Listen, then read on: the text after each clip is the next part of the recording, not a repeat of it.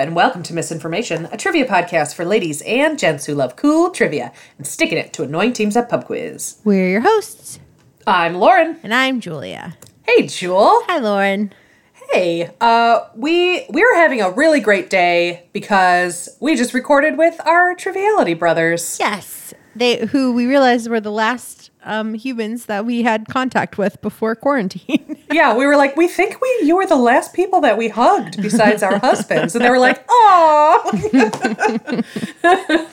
They're so sweet. Yeah. They're so if sweet. you if you listen to us but you don't listen to Triviality, you should also obviously go listen to those boys. Yeah, you should quickly remedy that because they are uh, their their gruff exteriors belie a soft, chewy center uh, that is um, it's very lovely. They're they're our brothers for a reason. We we love them deeply. So Oh. So I was trying to come up with a topic for this week's episode, and Lauren, you mm-hmm. actually inspired me because ah. um, you have mentioned that sometimes on your work calls, on your on your mm-hmm. daily work calls while we're in quarantine, that sometimes people would read their favorite poem to the group. yeah, yep. Which, that's to varying degrees of success, I'm I'm sure. yes. Oh, you should tell our listeners what you suggested I do.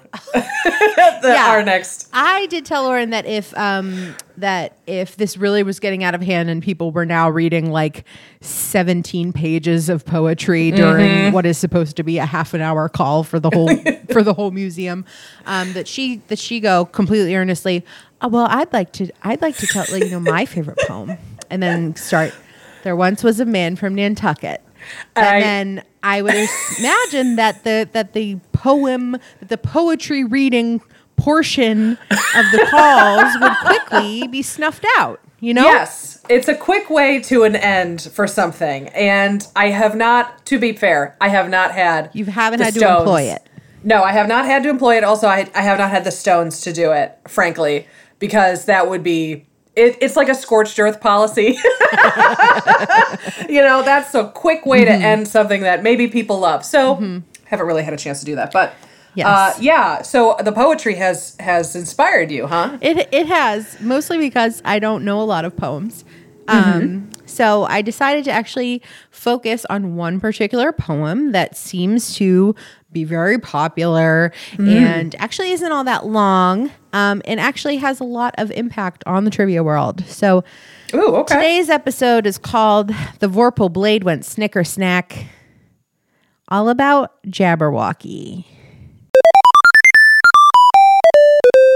So, you probably know a lot of this already, but passing it all along.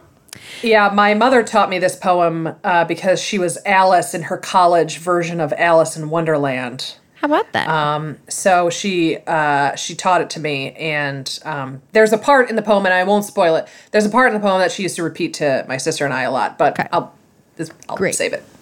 so, Jabberwocky is a nonsense poem written by Lewis Carroll, which is his pen name. He was born Charles Lutwidge Dodgson, um, and he was alive from 1832 to 1898. So, Jabberwocky is about the slaying of a ferocious creature called the Jabberwock. The poem was included in his 1871 novel Through the Looking Glass and What Alice Found There, which was the sequel to Alice's Adventures in Wonderland that was published in 1865. In 1855, about a decade before the publication of Alice's Adventures in Wonderland, Lewis Carroll wrote the first stanza to what would eventually become Jabberwocky, and he called this the stanza of Anglo Saxon poetry, and he printed it in Mischmasch, which was a periodical that he wrote and illustrated for his friends and family. But when it does get published in Through the Looking Glass in chapter one, here's here's here's what happens. I'll set the scene. Alice is playing with a white kitten called Snowdrop and also a black kitten called Kitty when she ponders what the world is like on the other side of a mirror's reflection.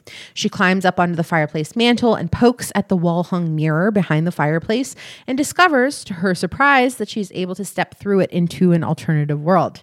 So Oh my God. in this reflected version of her own house, she finds a book of poetry, and um, one of the poems is Jabberwocky, and the printing is actually reversed, so she can only read it by holding it up to the mirror. Oh, cool. And apparently, Lewis Carroll wanted his own publisher to publish some of the pages Oh, of yeah. Through the Looking Glass in reverse, and they they figured that was cost prohibitive. They're like, that's enough. Yeah. So I'm going to first give to you a dramatic reading of Ooh. Jabberwocky, and Oh, I- then I'm so we'll break it down stanza by stanza. Like, what the heck does it actually mean? What are some of these words? And we'll go from there. Oh, I, I, you know what? I'm just gonna sit back and let it wash over me. Okay. I was trying, I was debating whether I should do this in a British accent, but I'm not going to. Jabberwocky. 'Twas brillig and the slithy toves did gyre and gimble in the wabe. All mimsy were the borogoves, and the mome raths outgrabe. Beware the jabberwock, my son, the jaws that bite, the claws that catch. Beware the jubjub bird, and shun the frumious bandersnatch. He took his vorpal sword in hand, long time the manxome foe he sought. So rested he by the tum-tum tree, and stood awhile in thought. And as in uffish thought he stood, the Jabberwock, with eyes aflame, came whiffling through the tulgey wood, and burbled as it came. One, two, one, two, and through and through, the vorpal blade went snicker snack. He left it dead, and with its head he went galumphing back. And hast thou slain the Jabberwock? Come to my arms, my beamish boy. O frabjous day, calloo callay, he chortled in his joy. 'Twas brillig and the slithy toves did gyre and gimble in the wabe. All mimsy were the borogoves, and the momeraths outgrabe. So, of course, many of the words in this poem are playful nonce words or nonsense mm-hmm. words of Carroll's own invention without any intended explicit meaning. But when Alice is finished reading the poem, she gives her impressions. She says, It seems very pretty, she said when she had finished it, but it's rather hard to understand. You see, she didn't like to confess, even to herself, that she couldn't make it out at all. Hmm. Somehow, it seems to fill my head with ideas, only I don't exactly know what they are. However, somebody killed something. That's clear, at any rate. So, in Through the Looking Glass, the character of Humpty Dumpty, in response to Alice's, you know, kind of request, like, I'm not really sure what this meant, she, um, Humpty Dumpty explains to her the nonsense words from the first stanza of the poem. Um, however, Lewis Carroll's personal commentary on several of the words that he wrote about during his lifetime actually differ from Humpty Dumpty's explanations. So Oh, some of them from earlier when he published the first stanza in Mischmasch, and also then in later writings. So Carroll discussed some of his lexicon, commenting that he did not know the specific meanings or sources of some of the words, and the linguistic ambiguity and uncertainty throughout both the book and the poem might be largely the point of it. So. Hmm. The speaker of Jabberwocky reads from a third person limited perspective and is not an actual character of the poem. The mm. verse form of Jabberwocky is technically that of a ballad with seven quatrains. So traditionally, a ballad tells a story of love or adventure and is divided into four line stanzas that obey a specific rhyme scheme and meter. So that's the case here. The stanzas also follow a fairly regular, like AB, AB rhyme scheme, and it's mm-hmm. also iambic meter. Despite the poem's strange language, the fact that it's arranged into a ballad is supposed to help the readers understand that an adventure or a quest is taking place. Sure. Cool. So we'll break it down one one stanza at a time. First one. Twas brillig and the slithy toves did gyre and gimble in the wabe. All mimsy were the borogoves, and the mome raths outgrabe. So brillig. Mm-hmm. B R I L L I G. Following the poem, the character of Humpty Dumpty comments Brillig means four o'clock in the afternoon, the time when you begin broiling things for dinner. Okay. Perfect. All right. Makes so perfect it's, So it's like four o'clock in the afternoon. Slithy. S L I T H Y. Humpty Dumpty says slithy means life and slimy. Life is the same as active. You see, it's like a portmanteau. There are two meanings packed up into one word. And um, in Lewis Carroll's original commentary on Mischmasch, he says that slithy means smooth and active. So kind of, you know, take your pick. Lithe and slimy. Um, Tove. So T O V E. Humpty Dumpty says toves are something like badgers. They're something like lizards, and they're something like corkscrews.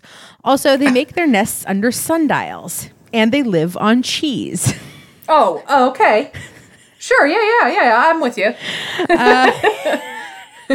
wait, wait. They live like their homes are on cheese, or they live off of cheese? Yeah, they that's eat their it. food. Their f- Okay, they, okay. they make their nests under sundials, and they Oh, yeah, and they subside. they subsist Subsist on cheese. Yes. Okay. Um, Good. It is supposed to um, rhyme with the word grove. So sure. Um, apparently, in Mischmasch, Lewis Carroll had described it as a species of badger with smooth white hair, long hind legs, short horns like a stag, living chiefly on cheese. So, Really stuck with the so cheese yeah, thing. that's that's their defining characteristic. um, gyre, G Y R E. Um, to gyre is to go round and round like a like a gyroscope, and apparently at the time Mm. it was pronounced gyroscope. Um, that word entered the Oxford English Dictionary in about 1420, meaning a circular or spiral motion or form. Mm. Um, gimble. Um, Humpty comments that it means to make holes like a gimlet. oh, okay. Yep. Wabe, W A B E. Um, the characters in the poem suggest that it means the grass plot around a sundial, called a wabe, because it goes a long way before it and a long way behind it. So that would that would track if a tove uh, makes its nest under a sundial. That Sure. that a wabe would mean the grass plot around a sundial. Mimsy is um, Humpty Dumpty comments that it's a combination of flimsy and miserable. And a Borogove. Following the poem, Humpty Dumpty says, Borogove is a thin, shabby looking bird with its feathers sticking out all around, something like a live mop. Oh, that's adorable. Uh-huh. Okay. Um, but in Mischmasch, Borogoves are described differently. Um, Lewis Carroll says they are an extinct type of parrot with no wings, beaks turned up, and they made their nests under sundials, living off of veal. They really, he really loved the sundial thing. Yeah. I mean, Uh, they're not that big. you Yeah, know? how you're gonna have a like a swath of toves and a swath of bargos trying to live, you know, Under a competing, sundial? competing for sundial, um, you know, yeah, real estate. real estate. Great. Yep. Okay, Mome, M O M E, Humpty Dumpty. He's you know this he doesn't know everything. Humpty Dumpty's Okay. uncertain about this one. And you know, that's okay. Yeah. It's good that he can ad- admit that. Exactly. Um, he's uncertain about this one. He says, I think it's short for from home, meaning that they had lost their way. Oh, okay. Okay. Rath, R A T H. Humpty Dumpty says, A rath is a sort of green pig. Oh, Okay. But Lewis Great. Carroll, his notes in Mischmasch say that a rath is a species of land turtle, head erect, mouth like a shark, the front forelegs curved out so the animal walked on its knees, a smooth green body, living on swallows and oysters. that sounds terrifying. Yeah. Um, in the 1951 animated film adaptation of the book, the raths are just depicted as small, multicolored creatures with tufty hair, round eyes, and long legs resembling pipe stems. I do remember those. Mm-hmm. Mhm. They were very cute. And outgrabe. Humpty says, outgribing is something between bellowing and whistling with a kind of sneeze in the middle. Oh, wow. All right. So basically, this first stanza translates into something to the effect of It was around four o'clock in the afternoon, and the slimy toves bore holes in the side of the wet hill by spinning around. The Barrogroves were miserable, and the lost raths whistled and bellowed. Okay. Okay? Yeah, We're I'm into the that. scene. Second stanza. This is in quotation marks. Beware the Jabberwock, my son, the jaws that bite, the claws that catch. Beware the Jubjub bird and shun the frumious Bandersnatch. So, the Jabberwock. Um, Lewis Carroll wrote the Anglo Saxon word wocer or wocor signifies offspring or fruit. Taking jabber in its ordinary acceptation of excited and voluble discussion, this would give the meaning of the result of much excited and voluble discussion. So the inspiration behind the monster itself has been said to be anything from Beowulf to a local folk monster called the Sockburn Worm from the village of Croft on Tees. Oh, from, okay. from where Lewis Carroll wrote. Um, it's often depicted as a monster similar to a dragon. So, this very famous illustration by John Tenniel, um, it depicts it with a long serpentine neck, rabbit-like teeth, spidery talons, bat-like wings, and as a humorous touch, a waistcoat. Oh, Um, in the 2010 film version of Alice in Wonderland, they show the Jabberwock with large back legs, a small dinosaur-like front legs, and on the ground it uses its wings as front legs like a like a pterosaurus, and it breathes out lightning flashes. So oh my gosh. this is like a crazy, for lack of a better word, mishmash of a creature. Yeah. But you can just tell from uh, from the stanza that it is a very scary Yes. creature. So the Jubjub bird is um, a desperate bird that lives in perpetual passion. What? All right. So um, right. Lewis Carroll later wrote a poem called "The Hunting of the Snark," and this kind of comes up because it reuses a lot of the words that he's that he's written in other works. So, Mm-hmm. um, in "The Hunting of the Snark," um, according to the butcher, this is what he says is the jub jub bird. Um, and it might also make reference to the call of the bird resembling the sound jub jub. Oh, okay. Frumious, F R U M I O U S, is a combination of fuming and furious. So, Okay. again, in the preface to The Hunting of the Snark, Lewis Carroll says, Take the two words, fuming and furious. Make up your mind that you will say both words, but leave it unsettled which you're going to say first. Now open your mouth and speak. If your thoughts incline ever so little toward fuming, you will say fuming furious. If they turn by even a hair's breadth toward furious instead, you would say furious fuming. But if you have the rarest of gifts, a perfectly balanced mind, you would say frumious. That's very So cute. that's what happens when we, you know, mess up and mash two words together. That just means you have a perfectly balanced mind, Lauren. That's very good. Mm-hmm. Yeah.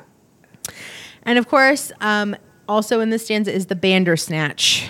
Um, this is a swift moving creature with snapping jaws, capable of extending its neck very far. So, a bander was also an archaic word for a leader, suggesting that a bandersnatch might be an animal that hunts the leader of a group. Oh, okay. So if we're translating the second stanza, it's basically a, a- like a warning, a quotation. Watch out for the Jabberwock, my son. Its jaws bite and its claws could snatch you. Also, watch out for the Jub Jub bird and avoid the fuming, furious Bandersnatch. Great. Great. Third stanza. He took his vorpal sword in hand, long time the manxome foe he sought.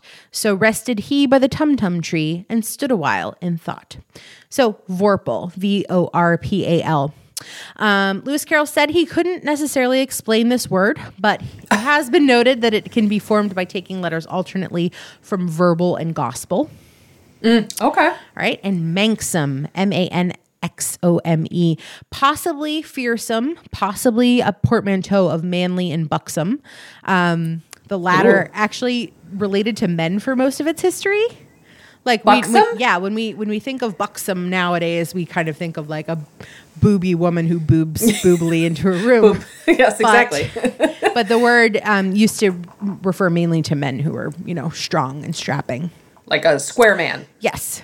Yes. Um, and also, um, we had talked about this maybe maybe a couple weeks ago. Um, the Isle of Man had that triskelion emblem with the three legs Oh, um, yeah. on its flag. So um, three legged is also another possible um, Oh, interpretation sure. of Manxome. So the third stanza translation Holding his vorpal sword, the son searched a long while for the fearsome beast. Then he took a break next to the tum tum tree and he contemplated his situation. Hmm. Standing a while and hmm. thought, hmm, well, here I am in the woods. well, you know, they didn't have TVs. yeah. Fourth Did a lot more thinking. Fourth stanza. And as an uffish thought he stood, the Jabberwock with eyes of flame came whiffling through the tulgey wood and burbled as it came. So, uffish. Lewis Carroll noted, it seemed to suggest a state of mind when the voice is gruffish, the manner roughish, and the temper huffish. Ooh. Then right. you're uffish. Um, Tulgey, T U L G E Y. Lewis Carroll said he could give no source for this word. It could be taken to mean thick, dense, or dark, and it has been mm. suggested that it comes from the Anglo Cornish word tulgu, meaning darkness. Ooh, okay. And then burbled as it came. Burbled. In a letter from December 1877, Lewis Carroll notes that burble could be a mixture of the three verbs bleat, murmur, and warble. That's very good. Mm-hmm. I like that a lot. Yes. So the fourth stanza translation. So while he was standing there thinking, the Jabberwock emerged from the dark woods with flaming eyes, making a bleating and warbling sound. Which, you know, if you really think about it, doesn't sound intimidating at all. But if you see his eyes are on fire Oh, and he's like true. a dragon body and like yeah, big, You're right. massive rabbit teeth for some But then he's reason. just going. blah, blah, blah, blah, blah. Fifth stanza. One, two, one, two, and through and through. The Vorpal blade went snicker snack. He left it dead, and with its head, he went galumphing back. So snicker snack um, I've seen that it actually relates to an old large knife called the Snickersnee. Isn't that a Are great name serious? for a weapon? That's a great name. It's a great name for a weapon. And then the other word we should probably talk about is galumphing. So Yes. In the poem, it's it's typically used as a blend of gallop and triumphant. So he's mm-hmm. galloping triumphantly back. Um, it's used later by Rudyard Kipling, who was like, "That mm-hmm. word's great. Let me use that." And then in Webster's dictionary, they say that it's to move with a clumsy and heavy tread. So Oh, okay. the fifth stanza translation is after a noisy clash, you know, one, two, one, two, the mm-hmm. son decapitated the Jabberwock with his sword. He hurried home triumphantly, holding the Jabberwock's head. Nice. Sixth stanza. And hast thou slain the Jabberwock? Come to my arms, my beamish boy. O frabjous day, Calloo Callay, he chortled in his joy. So beamish is radiantly beaming, happy, and cheerful. Um, it it is listed in the Oxford English Dictionary from 1530. So um, it was previously a word, but Yeah, and this was the phrase that my mother would say to us when we were little. She would say, "Come to my arms, my beamish boy," and we would like jump off of something and like it's good. she would pick catch us. That's cute. Frabjous, um, F R A B J O U S, is a, likely a blend of fair, fabulous, and joyous. Oh, nice. And then chortled, um, C H O R T L E D, is a combination of chuckle and snort. So, Oh. Um, what's funny about that you said that your mom would always say, "Come to my arms, my beamish boy." Uh, my dad used Calloo Callay all the time, and then that's adorable. And then like, I only realized maybe you know maybe ten years ago or so that he was quoting a Lewis Carroll poem. like he would just be like Calloo Callay, like whenever something exciting happened, but he was like a little bit sarcastic. So I don't know. Okay. Who knew? Yeah. Your the Bill Novakovic has a lot of uh, deep Yeah, I gotta ask deep him where he got that. references. Um, so the the translation there is is another quotation. And have you killed the Jabberwock?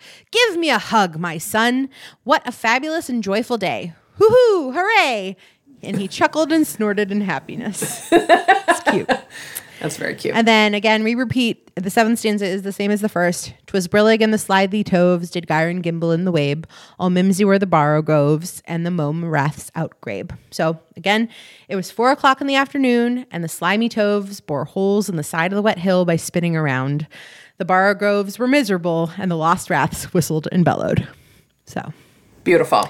A nice little open and close, like a little bookend for the poem. yes, It's nice. So, um, if we consult uh, Christopher Booker's The Seven Basic Plots, we would then classify this poem as an overcoming the monster story.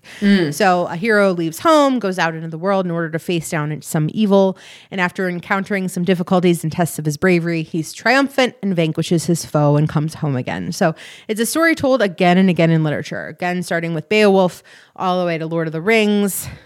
By the way, uh, check out episode 137, a series of series, Middle Earth and Beyond, for more on. Lord of the Rings. so, again, with the poem, the themes here include good versus evil, storytelling, Mm-hmm. and triumph, like just in a very short amount of time. Yeah. Yeah, that's great. Yeah. And um, Scottish writer Claire Askew said this about the poem quote, when I'm teaching creative writing, I often call upon Jabberwocky to illustrate that nothing is ever too weird or nonsensical to include in a poem. It never fails to get a great response from my students, particularly when I do the scary voices. That's very cute. I love that. So, last few trivia tidbits about Jabberwocky. Um, so, there are a bunch of words from it that are now in the Oxford English Dictionary. Yeah. Again, chortle, it's um, a blend of the words chuckle and snort. The OED recognized it as both a verb and a noun. Um, as a noun, it means a gleeful laugh, and as a verb, it means to laugh in a gleeful way. Hmm. Frabjous is also in the OED. It Oh, really? Yep. It might be a combination of fair and joyous, though, not, again, not immediately clear from the word itself, but they count it as an adjective meaning delightful and joyous. Nice. Galumph, a combination of the words gallop and triumph, now means to move in a slow and clumsy manner. So Mm. yeah, I probably use it like galumphing, galumphing around. I think Yeah, absolutely. It, it, it's a good um, verb when you're talking about a bunch of people wearing tubas. Yeah, it's a very onomatopoetic word for some strange reason. Yeah, it's perfect for people wearing tubas, I feel. And um, the word Jabberwocky itself has come to mean an invented or meaningless language or nonsense. Oh, cool. All right. Jabberwocky is a 1977 British fantasy comedy film co-written and directed by Terry Gilliam. Oh, it hey. stars Michael Palin as a young Cooper who is forced through clumsy, often slapstick misfortunes to hunt a terrible dragon after the death of his father. The film, which was Gilliam's first as a solo director, uh, received a mixed response from critics and Oh. audiences. And I um yeah, it's really it's an interesting movie to read about. But Yeah. Terry Gilliam is the was the mastermind behind it. Um, I mentioned earlier Bandersnatch. That is also the title of a 2018 interactive film in the science fiction anthology series Black Mirror Oh, right. that debuted on Netflix in December 2018. So in Bandersnatch, again, it's interactive. It's kind of like a choose your own adventure book, but on your screen. Uh, viewers make decisions for the main character, who is a young programmer named Stephen Butler, who is adapting a fantasy choose your own adventure novel into a video game in 1984. So the film is based on a planned Imagine software video game of the same name that went unreleased after the company filed for bankruptcy. And again, Bandersnatch also alludes to Lewis Carroll's own works that feature the Bandersnatch creature. Uh, the episode did win two Emmy Awards in 2019, including the Outstanding Television Movie Award. wow. I didn't watch it because I thought it would be too scary. I didn't. You know what? I people keep telling me that I should watch uh, Black Mirror because I do like dystopian stuff, but not like right now. Yeah, yeah, not right Like, now. uh, and there's some it- episodes are better than others. So like, if you trust Vulture, like just watch the ones that Vulture's like, yeah, the, you must Yeah. watch these. yeah, like the very exactly. first episode is mm, it's not really a spoiler uh, it's somebody is somebody has been kidnapped and they are going to kill this person who's been kidnapped unless the prime minister of the country goes on live television and Uh oh. penetrates a pig on live Oh. air Wow. yeah Uh, so, so that's what people have been recommending to me, huh? Thanks a lot, friends. Jeez. yeah it's um yeah some episodes are better than others Yeah, maybe not anytime soon. I mean, you know, and also we watch TV before bed, and you know, Mm-hmm. Oh, yeah, I, you don't need I that. don't need that on my spirit. No. You know, I don't need that on my spirit. So yeah maybe one day, but yeah. not today. But anyway. and finally, one last tidbit. The Jabbawockeez, spelled Mm-hmm. J A B B A W O C K E E Z, are Yes. an American hip hop dance crew, best known for being the winners of the first season of the MTV reality series America's Best Dance Crew in 2008. I watched that season. Did you? I rooted. Yes, I rooted for the Jabbawockeez since day one. They're amazing. Do you have like think, a hat and a mask at your house? and like a, I've got a mask and the bucket hat. Yeah. and, like I can do the the whole like moo thing. so, yes, this dance crew is known for their distinctive white face masks and gloves. They also wear hats, frequently bucket hats, though not always, and long sleeves and long pants. And they dress alike to guide the audience's attention away from individual identities and more toward the unified group. So they and they also like randomly pop up in TV shows and movies. I feel, Yeah, and you're like, like, they're working oh, it's well." the Jabbawockeez. Yeah, they're they're like hustling. They're doing really Yeah. good for something that like a hip hop dance group. I don't know what the like the future career of that is. You know what I mean? Like, yeah, you know, it's so dance is so strange anyway. So it's just uh yeah, I'm glad that they're doing okay. Yeah. Good for them. Yeah. They were great. yeah. So there you have it. That was great. I love that. I learned so much. Uh, I learned so much about uh, the poem. So thank you so much, Jewel. Sure thing. So our quiz today is called Through the Looking Glass. This is a quiz on secret passages and mirrors. Ooh. Question one. While playing the classic board game Clue, or Cluedo if you're in the UK, suspects can use one of two secret passages to travel from one corner room to the opposite diagonal room on the game board. These routes include moving from the kitchen to the study, or the lounge to which other corner room? Question two. The Arnolfini portrait also called The Marriage of the Arnolfinis, is a famous 1434 painting with the notable feature of a large convex mirror mounted on the wall behind and between the happy couple. Reflected in the mirror to viewers of the painting are two figures just inside the door that the couple are facing. The second figure, wearing red, is presumably the artist of the portrait. Who is he? Question three in which book series would you find an enchanted map created by Messrs. Mooney, Wormtail, Padfoot, and Prongs, which show the seven secret passages between a famous school in Scotland and a nearby village? Question four. The Hubble Space Telescope, which contains a massive mirror nearly 8 feet in diameter, launched into space in 1990. Unfortunately, within a few weeks, an issue was discovered by NASA which of the following was wrong with Hubble Space Telescope's mirror? A. It was installed backwards. B. The shape had a flaw introduced during the manufacturing process. C. The color of the glass made it impossible to see red light. Or D. The glass cracked when the telescope exited the Earth's atmosphere. Question 5. When Queen Elizabeth I came to the throne in 1558, there were several Catholic plots designed to remove her. Some wealthy families who practiced Catholicism in secret added a hiding place to their domiciles in the event that the household was celebrating Mass and Anglican officers showed up unannounced to search the premises. Though not necessarily underground, the Catholic officiant could then be concealed down a secret passage or in a hidden room known as a what? Question six. What lyrical ballad by Alfred Lord Tennyson tells of a young noblewoman imprisoned in a tower, cursed to view the world only by reflections in a mirror while continually weaving on her loom? If she should dare to stop and look directly upon the world, at people, birds, mountains, onions, whatever, she knows a terrible fate will befall her, though uncertain of what that fate might be. Question 7. In 2002, police discovered how hundreds of priceless medieval books and illuminated manuscripts had vanished over a two year span from the Hohenberg Abbey near Alsace, France, through a secret passage into the Abbey's library. The Abbey is situated on Mont Saint Odile, one of the most famous peaks of what mountain range in the east of France, which also shares its name with a luxury chocolatier? Question 8. The Hall of Mirrors is a grand Baroque style gallery built to illustrate the power of the Sun King. It was later the location of the signing of the peace treaty to end the First World War in 1919.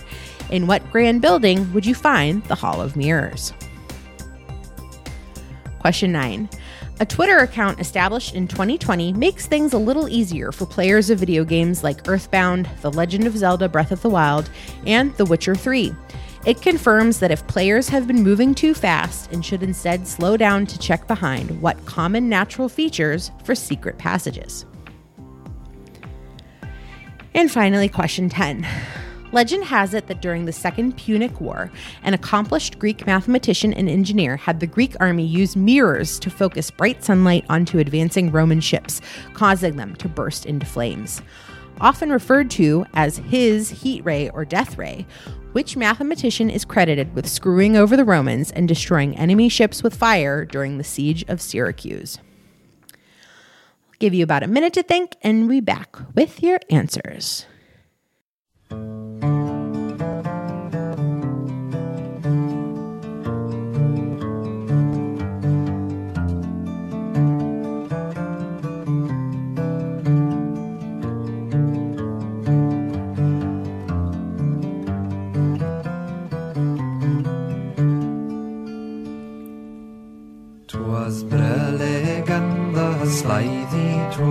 Did gyre and Gimble in the wabe. All the women see where the borogoves and the mumraths outgrabe.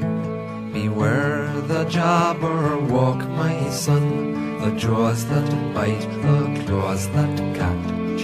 Beware the jump, jump bird and shun the frumious bandersnatch. His vorpal sword in hand, long time the manxome foe he sought. So rested he by the tum tum tree and stood a while in thought. You know what? I'm feeling okay about this. Good. I'm feeling pretty good. I don't have all of them, I don't think, but I'm doing pretty good. You good. never I'm know. pretty good. Yeah, I never know. All right, Okay. here we go. Question one. While playing the classic board game Clue, or Cluedo if you're in the UK, suspects can use one of two secret passages to travel from one corner room to the opposite diagonal room on the game board. These routes include moving from the kitchen to the study or the lounge to which other corner room? Okay, so you said kitchen to the study, Mm-hmm. and then the lounge to something else. And I I'm between conservatory or library. And I'm trying to remember the board because okay, so the hall. I feel like okay, I'm gonna go with my first instinct, which might be wrong. Uh, no, I'm gonna go with my second instinct. I'm gonna go with library. Is it library? The answer is conservatory. No! Damn it. I was, you know what? And uh, while I was thinking that, I was like, Lauren, you have never seen the library on the corner. You've only seen the conservatory on the corner, but I don't remember distinctly seeing like the little like secret passage symbol in the conservatory. Boom! I was so Uh, close. we rewatched the movie last night as a, you know, per my request. Sure. Um, and it's it comes up in the movie a couple of times that it's the conservatory to the lounge. Damn. All right. Question two. The Arnolfini portrait, also called The Marriage of the Arnolfinis, is a famous 1434 painting with a notable feature of a large convex mirror mounted on the wall behind and between the happy couple. Reflected in the mirror to viewers of the painting are two figures just inside the door that the couple are facing. The second figure, wearing red, is presumably the artist of the portrait. Who is he? Uh, that would be Flemish Old Master Jan van Eyck. You are correct, of course. Thank you. Um, the small medallions that are set into the frame of the convex mirror at the back of the room show tiny scenes from the Passion of the Christ, and they might represent God's promise of salvation for the figures reflected on the mirror's convex surface. It's signed and dated by Van Eyck in 1434, and it is, along with the Ghent altarpiece that he completed with his brother Hubert, the f- oldest famous panel painting to have been executed in oils rather than in tempera. Uh, I got to see it when we were over in the UK, and I developed um, a bad habit of gently pushing people out of my way when they were standing in front of something I wanted to see. So I definitely like there were these two teenage boys who were like standing in front of it, and they weren't even looking at it; they were Yeah. just talking. Yeah. So I just got like super close and like like gently like leaned against one of their backpacks. And then they were like oh i'm sorry. And i was like oh i'm sorry. And then they moved away and i was like haha now i can finally like absorb it. It's so beautiful in person. It's smaller than you think as most paintings are. Um, but yeah it's like a jewel. It's so beautiful. All right, question three. In which book series would you find an enchanted map created by Messieurs Mooney, Wormtail, Padfoot, and Prongs, which shows the seven secret passages between a famous school in Scotland and a nearby village? Um, my again i'm okay i'm gonna go off my first instinct which is uh the harry potter series am i wrong It's Harry Potter. yeah padfoot got it for me yeah, So the passages lead to Hogsmeade, which is the only all wizarding village in Britain. And mm. for more on Harry Potter, check out episode 21 Harry Potter and the Non Potterheads. it's very good Do you know that I was trying to write this question? I knew I knew wanted to write a question about the Harry Potter secret passages, and then I had to figure Sure. out how to write it for you. for you a harry potter idiot it's very funny because I feel like there, like I was telling Josh, there are some very like obvious, like big fandoms that mm-hmm. trivia people like and talk about all the time that we don't Yes. talk about ever. Like No. Star Wars questions are not coming from us. Marvel No. Cinematic Universe questions Universe, are not nope. coming from us. And I just think it's kind of funny that it's like there's some things that like we just kind of don't talk about. well, you know, we try to be, you know, a lot of things to a lot of people, but not all things to all people. Plus, those things are so popular that there's there are whole podcasts dedicated to each one of those Yeah. things, like Yeah. multiples. So you don't need to hear it from us about the Star Wars franchise. Like, come on. So, It's a healthy attitude. Thank you, thank you, I appreciate it. All right, question four. The Hubble Space Telescope, which contains a massive mirror nearly eight feet in diameter, launched into space in 1990. Unfortunately, within a few weeks, an issue was discovered by NASA. Which of the following was wrong with the Hubble Space Telescope's mirror? A. It was installed backwards. B. The shape had a flaw introduced during the manufacturing process. C. The color of the glass made it impossible to see red light. Or D. The glass cracked when the telescope exited the Earth's atmosphere. I have like a vague recollection of Steve talking about this. So I'm gonna go with B. There was a flaw in the uh, in the manufacturing process. You are correct. Yes. It turned out that miscalibrated grinding equipment introduced a flaw of about two microns or one fiftieth the thickness of a human hair. Oh my god. Okay, so like to shape a mirror, they had to they you grind down the glass. Mm-hmm. But okay, so but it's already in space. It's already like 15 years past like when it was scheduled to happen. So instead of replacing the mirror, they built and installed five pairs of corrected mirrors, like basically corrective lenses that oh, countered wow. the effects of the flaw. Wow. That's and amazing. also, I didn't realize the Hubble Space Telescope orbits in low Earth orbit at an altitude of about 340 miles away from Earth. oh, that that's surprisingly close. Yeah, I I guess I thought it was like Way, out, there. Yeah, me too. No, like Huh. like it still is able to be serviced by astronauts. Huh. Huh. I didn't know. I thought that it was like way out there Yeah. because they see so many so many things from way far out. I thought they mm-hmm. like launched it out. Huh. Yeah. Learning something new every day. Question five. When Queen Elizabeth I came to the throne in 1558, there were several Catholic plots designed to remove her. Some wealthy families who practiced Catholicism in secret added a hiding place to their domiciles in the event that the household was celebrating Mass an Anglican officer showed up unannounced to search the premises. Though not necessarily underground, the Catholic officiant could then be concealed down a secret passage or in a hidden room known as a what? Uh, I'd like to thank my constant consumption of British television that I've had for the past couple of months. Uh, that's called a priest's hole. Yes, it is. So a priest hole was um, often concealed in walls, under floors, behind wainscoting, and other locations, and they were often successful in concealing their occupant. Many such hiding places are attributed to a Jesuit lay brother named Nicholas Owen, who died in 1606, who devoted the greater part of his life to constructing these places to protect the lives of persecuted priests. Um, the author Allan Fea wrote, quote, He so disguised the entrances to these as to make them most unlike what they really were. Moreover, he kept these places so close a secret that he would never disclose to another the place of the concealment of any Catholic. He alone was both their architect and their builder. No one knows how many he made, and some may still be undiscovered. Oh, that's cool. I like Yeah. that a lot. So if you find yourself like touring a a gigantic old English manor house from uh, from the 16th century, you know, if you happen to lean on a door, Yeah, a panel. you might find the priest's hole. Yeah. Question six. What lyrical ballad by Alfred Lord Tennyson tells of a young noblewoman imprisoned in a tower, cursed to view the world only by reflections in a mirror, while continually weaving on her loom? If she should dare to stop and look directly upon the world, at people, birds, mountains, onions, whatever, she knows a terrible fate will befall her, though uncertain of what that fate might be. Um, Also, a great song by Loreena Loreena McKennitt that you and I talked about. Like we went crazy over. Uh, that's Lady of Shalott. Yes, and I Yeah. was listening to this song while I was, you know, finishing this question. My jam. That song is my jam. It's so good.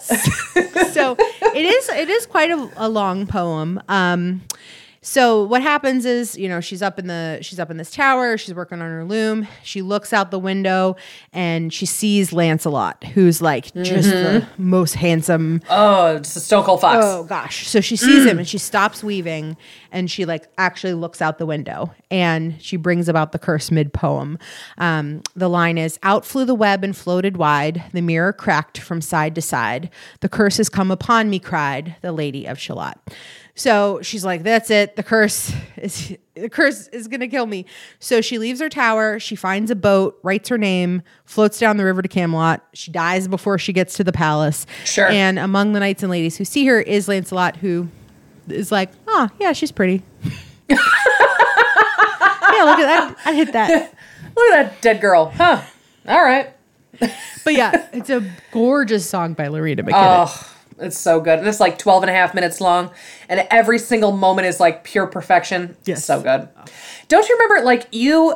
I think we were on like a text chain with our friend Victoria, and you took a picture of like your your radio Yeah. playing it because it's serious. No, no, the Mummers dance came on. I was Oh like, no, it was the Mummers dance, which is, which is also amazing. It was the Mummers dance, and you and I just lost our shit. And Victoria was like, "I don't, what I is don't know going it- on right know now?" this song. We're like, "YouTube it. It's totally worth it. You're gonna cry. You're gonna laugh. It's such a good song." oh God. Question seven. In 2002, police discovered how hundreds of priceless medieval books and illuminated manuscripts had vanished over a two year span from the Hohenberg Abbey near Alsace, France, through a secret passage into the Abbey's library. The Abbey is situated on Mont Saint Odile, one of the most famous peaks of what mountain range in the east of France, which also shares its name with a luxury chocolatier. Okay, um, I'm thinking of luxury chocolatiers. Um, and my first thought was Toblerone, which is not it, right? Okay, that's what I thought. So um, the only other one I could think of was Lindt, but uh, that doesn't seem right. Is it Lindt? It is not. This is a know your French mountains question. Um, yeah, well, Um, in the east of France, you have the Vosges Mountains. V O S G E S. V O S G E S. I don't think I've ever heard of this. Well, Is it a is it a chocolate luxury chocolatier? yeah.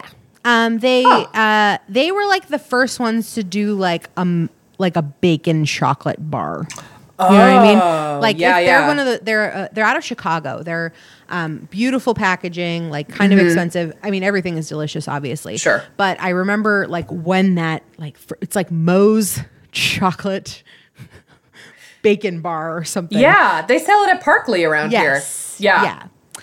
So, uh, so the Vosges Mountains, they're a range of low mountains in eastern France near the border with Germany. Um, this story is incredible, by the way, about this abbey and this theft.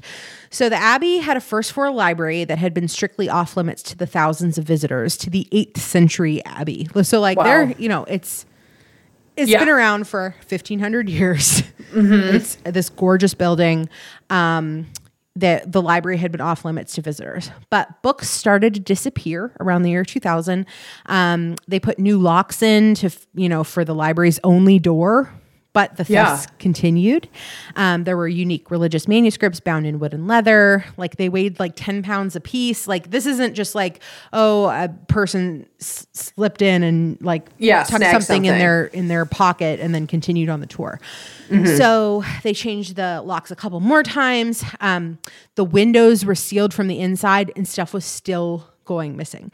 Oh my so gosh. what happened was like the security and like some of the staff members were like, all right. So they're like searching the whole room and somebody discovers that there is a hidden door to a secret passage. Oh my god. So- Can you imagine? The Abbey installed cameras and like very soon after they caught a 32 year old teacher who was carrying two suitcases out as he emerged from the passage. And at his home, they found a thousand stolen books and manuscripts. All were undamaged, neatly stacked on shelves and cataloged by subject. And he found out about the secret passage by like finding like a written document that talked about how there was how there was that extra door into the library and he like just took it upon himself to just to, you know So start borrowing some stuff from this 8th century so he library. was just he was just using it like he was using the books. Like he wasn't like trying to sell them no or he didn't no he didn't them sell or them anything. he didn't destroy them he just He just liked them. Yeah. okay. I mean, still illegal, man. Yeah. But, I mean, it could be worse, I guess. Definitely could have been worse. We hear so many stories of of um, old materials that are like just they, people cut pages out of them, they cut illustrations out of them, they sell them to dealers. Like all of these terrible Yeah. things could have happened. So this is probably Absolutely. like the best case scenario was like they thought a ghost was stealing manuscripts from their abbey, and it turns out it was just a dude, and he didn't do anything terrible yeah. with them. He just he just really loved books. yeah. His only crime was loving books and also stealing from an 8th century abbey. So that was near Alsace um, in, in France on the Vosges, Cool. in the Vosges Mountains. All right, question eight. The Hall of Mirrors is a grand Baroque style gallery built to illustrate the power of the Sun King. It was later the location of the signing of the peace treaty that ended the First World War in 1919. In what grand building would you find the Hall of Mirrors? uh, that is Versailles. Mais oui, Mais oui, Versailles. Bien sûr. It is the Palace of Versailles. Um, the mirror hall's 17 windows open in the direction of a park, and on the opposite wall of the hall are 17 equally large mirrors that are composed of more than 350 individual mirrored surfaces. So the mirrors had an aesthetic function, as the mirror image of the garden depicted the exterior of the castle into the interior of the building and reflected the candlelight in the evening while also conveying the king's wealth. And also, mirror glass was a very expensive luxury product in the 17th century and could only be produced with great effort. So, um, I was there in like 2003, but like the way that the tours were run, where they were like, "Yep, you're in the Hall of Mirrors." Take your Yeah. picture. Run, run, like run. it was like cattle shoots, like Oh, yeah. so you didn't really get to like stop and Walk around. take it all in, but very, very gaudy. But Oh, yeah. you know that's Baroque. Yeah, that's Louis. I mean, what are you going to Mm-hmm. do? You know? All right, question nine. A Twitter account established in 2020 makes things a little easier for players of video games like Earthbound, The Legend of Zelda Breath of the Wild, and The Witcher 3. It confirms that if players have been moving too fast and should instead slow down to check behind what common natural features for secret passages. Common natural features for secret passages? Because I was going to say bookcase, but you said natural. Um, it confirms that if players have been moving too fast and should instead slow down to check behind what common natural features for secret passages. Uh, is it a waterfall? It is a waterfall. Yeah. Because I was like, I'm not going to put in, please stick to the rivers and lakes that you used Oh, of course to not. as a clue. No. Um, yes. So the account is at VG Waterfalls and is something behind Mm. the waterfall. Uh, credit to engineer Josh for introducing this to me. Uh, the account bio says that it's a catalog of video game waterfalls that are hiding caves, treasures, and other secrets. And it is also um, curated by the same guy who has the Can You Pet the Dog account. So Oh, like yeah. that's a that's another like video game thing is like, you know, oh, is it worth it? Like me taking a side quest over here to check behind that waterfall, or is it Mm-hmm. Yeah. just is it just a waterfall? Just nothing. Yeah. Mm-hmm. Cool. and finally, question ten. Legend has it that during the Second Punic War, an accomplished Greek mathematician and engineer had the Greek army use mirrors to focus bright sunlight onto advancing Roman ships, causing them to burst into flames. Often referred to as his heat ray or death ray, which mathematician is credited with screwing over the Romans and destroying enemy ships with fire during the siege of Syracuse. Uh, is that Archimedes? Yes, it is Archimedes. Woo. Um, it's been suggested that a large array of highly polished bronze or copper shields acting as mirrors could have been employed to focus sunlight onto a ship. A test of the Archimedes heat ray was carried out in 1973 by the Greek scientists at a place in Greece. You know, They- Yeah, you don't whatever. You don't need their names. um, they used 70 mirrors, each with a copper coating measuring around five by three feet. The mirrors were pointed at a plywood mock up of a Roman warship at a distance of about f- 50 meters, about 160 feet away. And when the mirrors were focused accurately, the ship burst into flames within a few seconds. Though the plywood ship also had a coating of tar paint, which may have aided combustion. Sure. I first learned about this from the show Mythbusters. Yes, same. They- I was yes. going to say. They did an episode on the Archimedes death ray. They spent quite some time getting a stationary ship to even smoke. Um, so they actually considered this to be a busted myth because of the length of time and the ideal weather conditions that would have been required for combustion to occur. Mythbusters Yeah. also pointed out that conventional weaponry, such as flaming arrows or or like things on fire with a catapult, would have been a far easier way of setting a ship on fire at short distances. But Yeah. it's a very interesting legend. Yeah. Great. Great. This is awesome. There you have I got. I feel great. That was a great quiz. I got eight out of ten. It wasn't too easy and too difficult. I didn't have to scream into the microphone ever, so it worked out. Calloo- Thanks, Jewel. That was really Callay. good. Calloo Callay. We finished this episode. Um, yeah, thanks so much for listening, guys. Uh, we appreciate you continuing to listen to us. We appreciate you continuing to rate, review, and subscribe. You know where to find us. Uh, you know how to get a hold of us. I hope you all are having a wonderful summer. And uh, yeah, thanks. Thanks for listening. That's all I can. What more can I say to you, our loyal listeners, except thank you? You know. Yeah. And uh, you can check catch us next time. Bye.